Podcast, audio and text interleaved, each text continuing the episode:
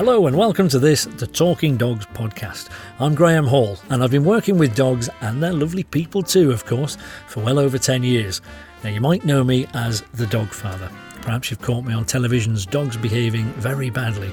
The TV show clearly makes people realise that they don't have to suffer in silence, that there, there is a way to deal with whatever behavioural issue their dog has. Because afterwards, I get so many requests for advice. And now I get to bring you the answers directly on this podcast. By the end of this, I promise you'll have learnt some new ideas that'll make sure neither you nor your dog have to fret about anything.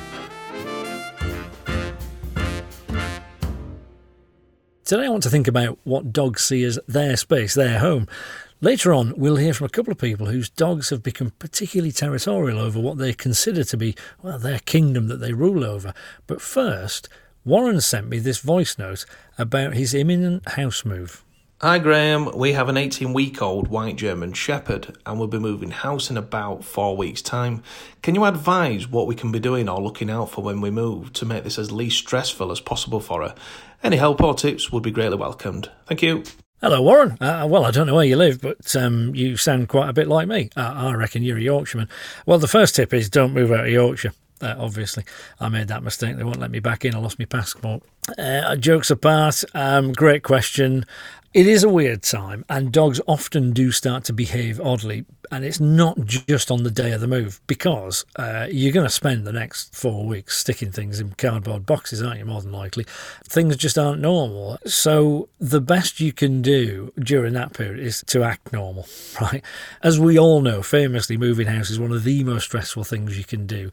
But if you look stressed and anxious, then it's going to rub off. So, it's a little bit like, you know, don't argue in front of the kids. Well, don't look stressed in front of your dog because she will pick up on it and go, yeah, things are changing around here. Things are going in boxes. What's happening? She doesn't understand. You can't explain it in, in doggy German.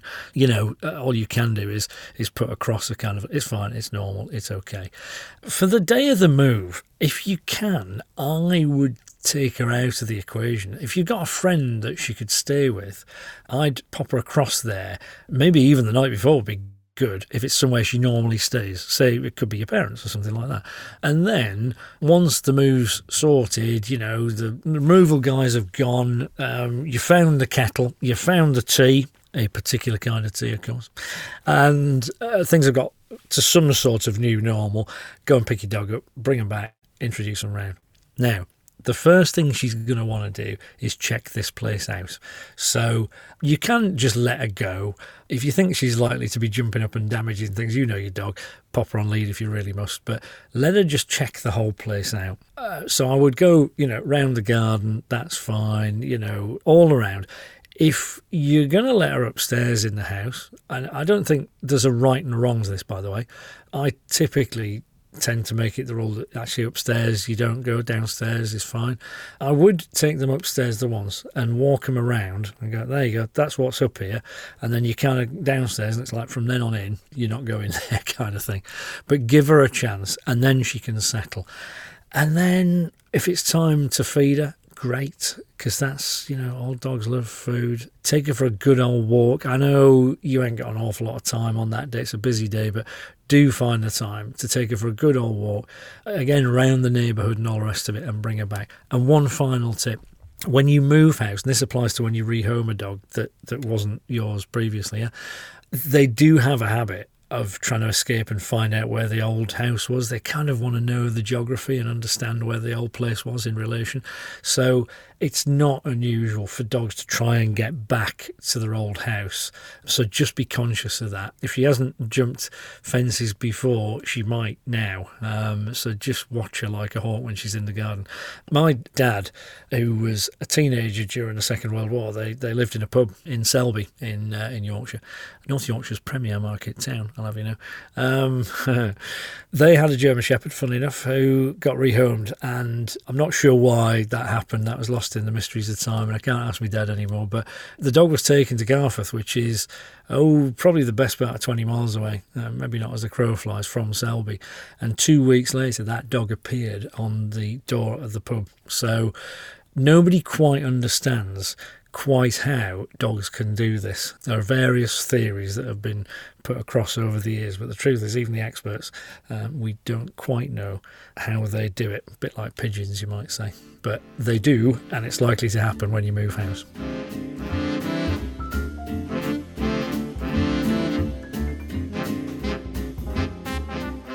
So, obviously, we want our dogs to be really comfortable and happy in their surroundings, but sometimes the balance can be tipped too far the other way and they become, well, very protective over their immediate environment. Now, that's something that Jane is dealing with. Hi Graham, my name's Jane. Uh, I live up on the North Yorkshire coast with my 22 month old Labrador called George. He's become very territorial about the garden and people coming into our house.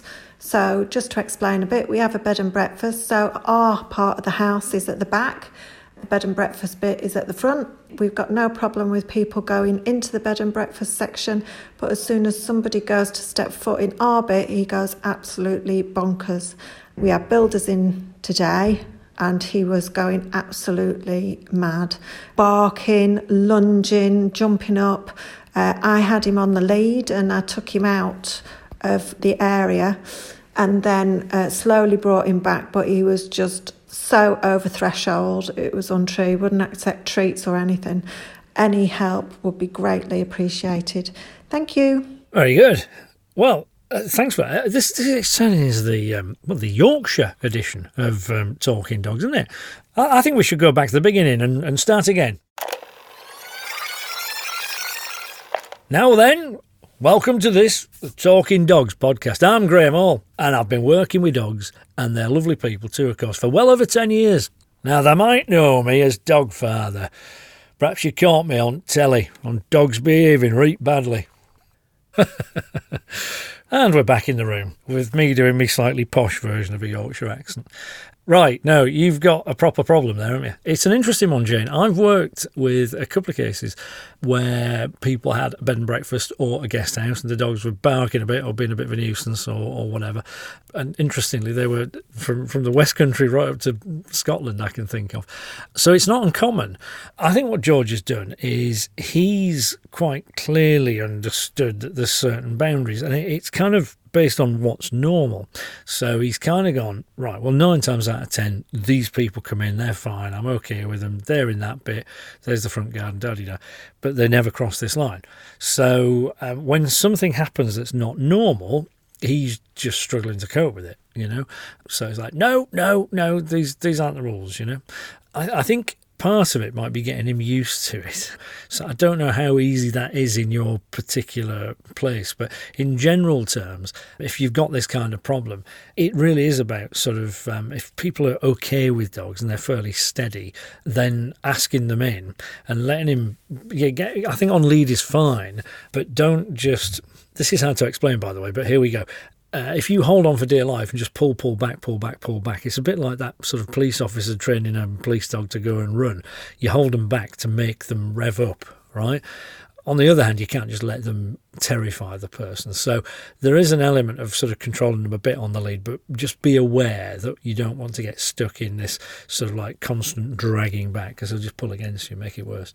So I would introduce people, particularly if they're pretty steady with dogs. Um, I reckon the chances are your place is probably dog friendly if you're a dog person yourself.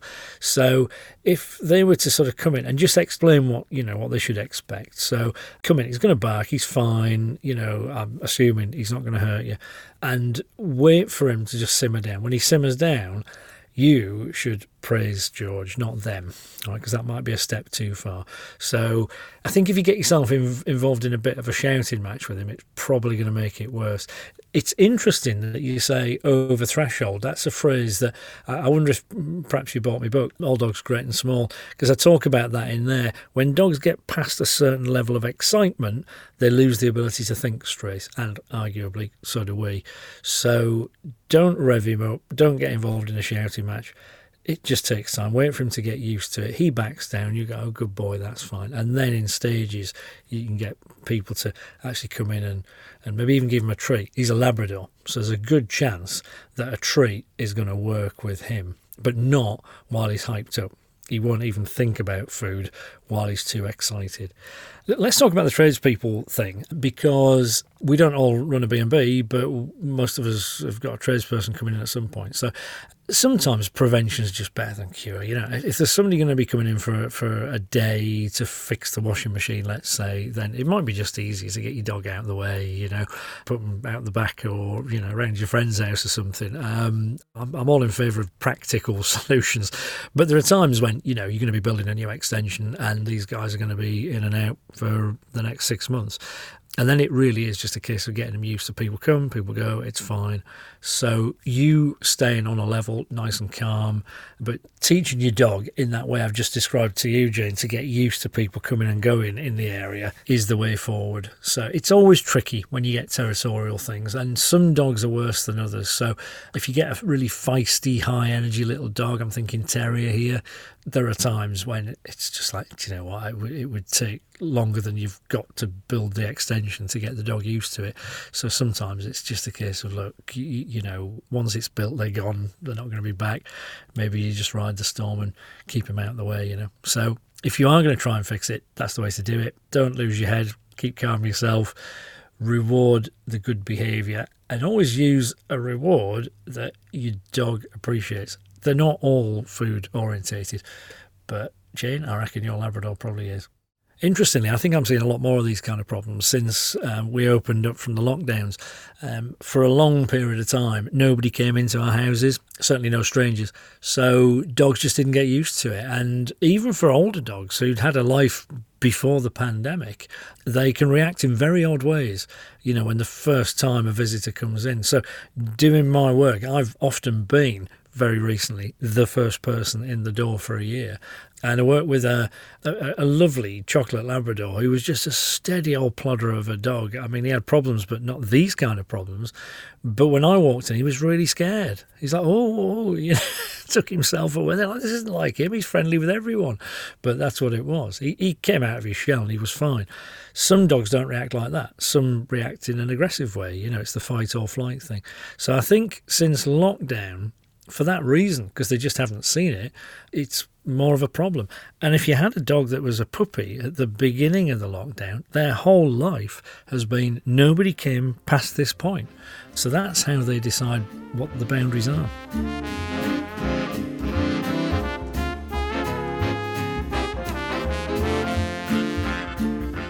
Well, you're not alone, Jane. Uh, Emma is having a similar problem with her 11 month old dog Chase. Now, Chase is part German Shepherd, part Lab, part Border Collie, and part Mastiff. Now, that's quite the mix, isn't it?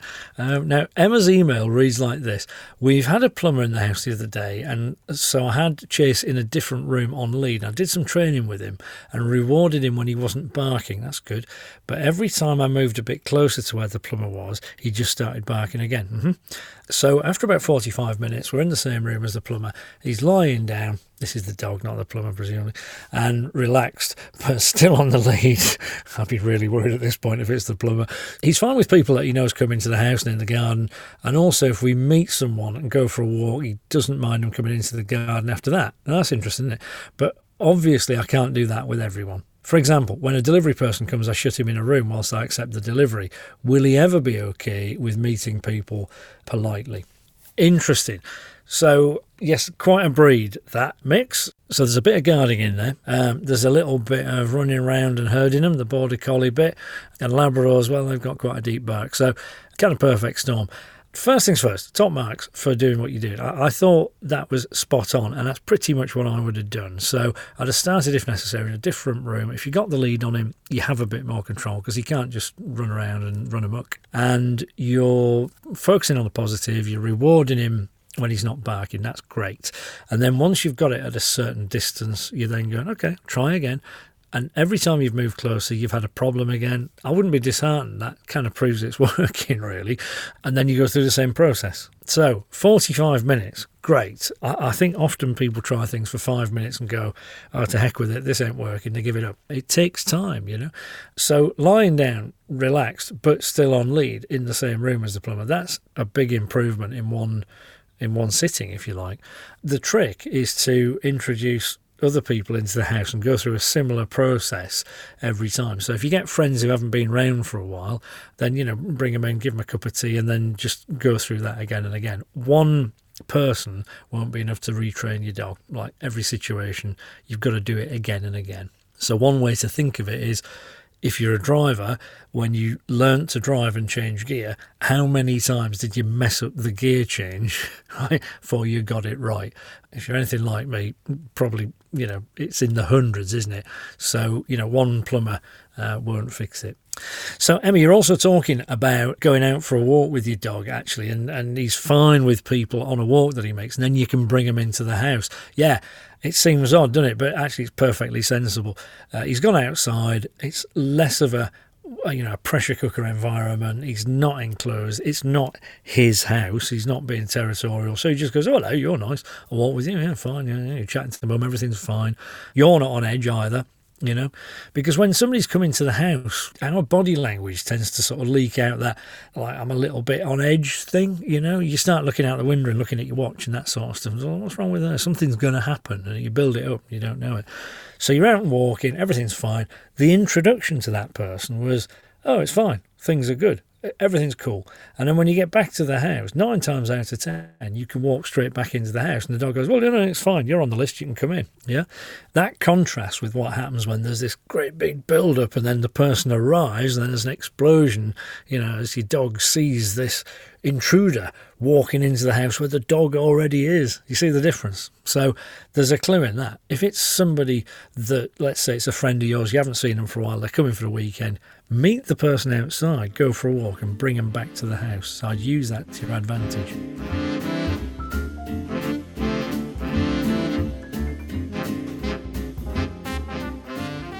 When I'm thinking about dog behaviour, I'm always thinking about nature and nurture. So there are all sorts of things that dogs learn in life, the nurture side of things. Or if your dog's lived through a year of lockdown, nobody ever um, visited, when they suddenly do, it's like it's a case of what they didn't learn. They didn't learn how to behave in that situation. No examples of it. But nature plays a big part as well. So we're always looking at genetics. And I've seen studies recently that suggest that, you know, uh, when you look at dog behavior, it's probably 40% or more nature, you know, genetics and, and tendencies that were inbuilt with them. And the rest of it is what's learned. As a rule of thumb, I've always said it's, it's kind of 50 50, but it, it depends from dog to dog. They're all individual. So, the old kind of question that's always posed by psychologists, you know, behavior is it nature or nurture? Well, it's not a case of one or the other, where, you know, what you might call a, a false binary. It's actually both. It's always both to some extent. So Chase is interesting because he's he's a German Shepherd. So we always think of German Shepherds as being uh, very loyal dogs, powerful dogs, guardian dogs, police dogs potentially, that kind of thing. But actually, there's also a clue in the name Shepherd as a sheep dog, and I've seen them in Germany actually, uh, as we use border collies here herding sheep. So both the German Shepherd part and the border collie part of Chase uh, is kind of like, hang on, it's my job to sort of round people up and get rid of the intruders. You know, you don't want an intruder in your feel full of sheep? So there's a bit of that going on. Labradors, well, he's part Labrador. They vary a lot, um, and it often comes with colours, so they've got different sort of tendencies. But um, you know, usually pretty friendly, but they've got quite a big, uh, big bark. And the Mastiff, well, you know, again, a big, strong, powerful guardian dog. And what comes with that, and I don't know what Chase looks like, I haven't got a picture of him, but I can imagine it. So, Mastiff big, Border Collie medium, Labrador on the big side, German Shepherd big, right? So he's probably quite an imposing dog. So I've discovered that if I big it up, people back off, right? Which is good. So I'm going to do that more and more. So quite often you get this with the bigger dogs. Great Danes, who very often are great big softies, sometimes they learn that they can big it up and people look nervous, which kind of gives them a bit of a kick. So that might be going on as well. So that's a classic nature. Genetics made him look that way, and nurture, he learned to use it to his advantage kind of mix up. Well, thank you so much for being here today on, well, what turned out to be the Yorkshire episode of Talking Dogs. Who knew? Um, if you've reached the end of your tether with your dog, do send an email or a voice note to talkingdogs at avalonuk.com. And as always, I'll do my best to help you in an upcoming episode. Now, I'd love it if you'd rate, review, and subscribe to the podcast, and that way you can make sure you'll be back here in time for the next episode. It's so lovely reading those reviews and finding out how you and your dog are getting on after trying out some of the advice. So until next week, take care of yourself and, of course, your dogs. Bye for now.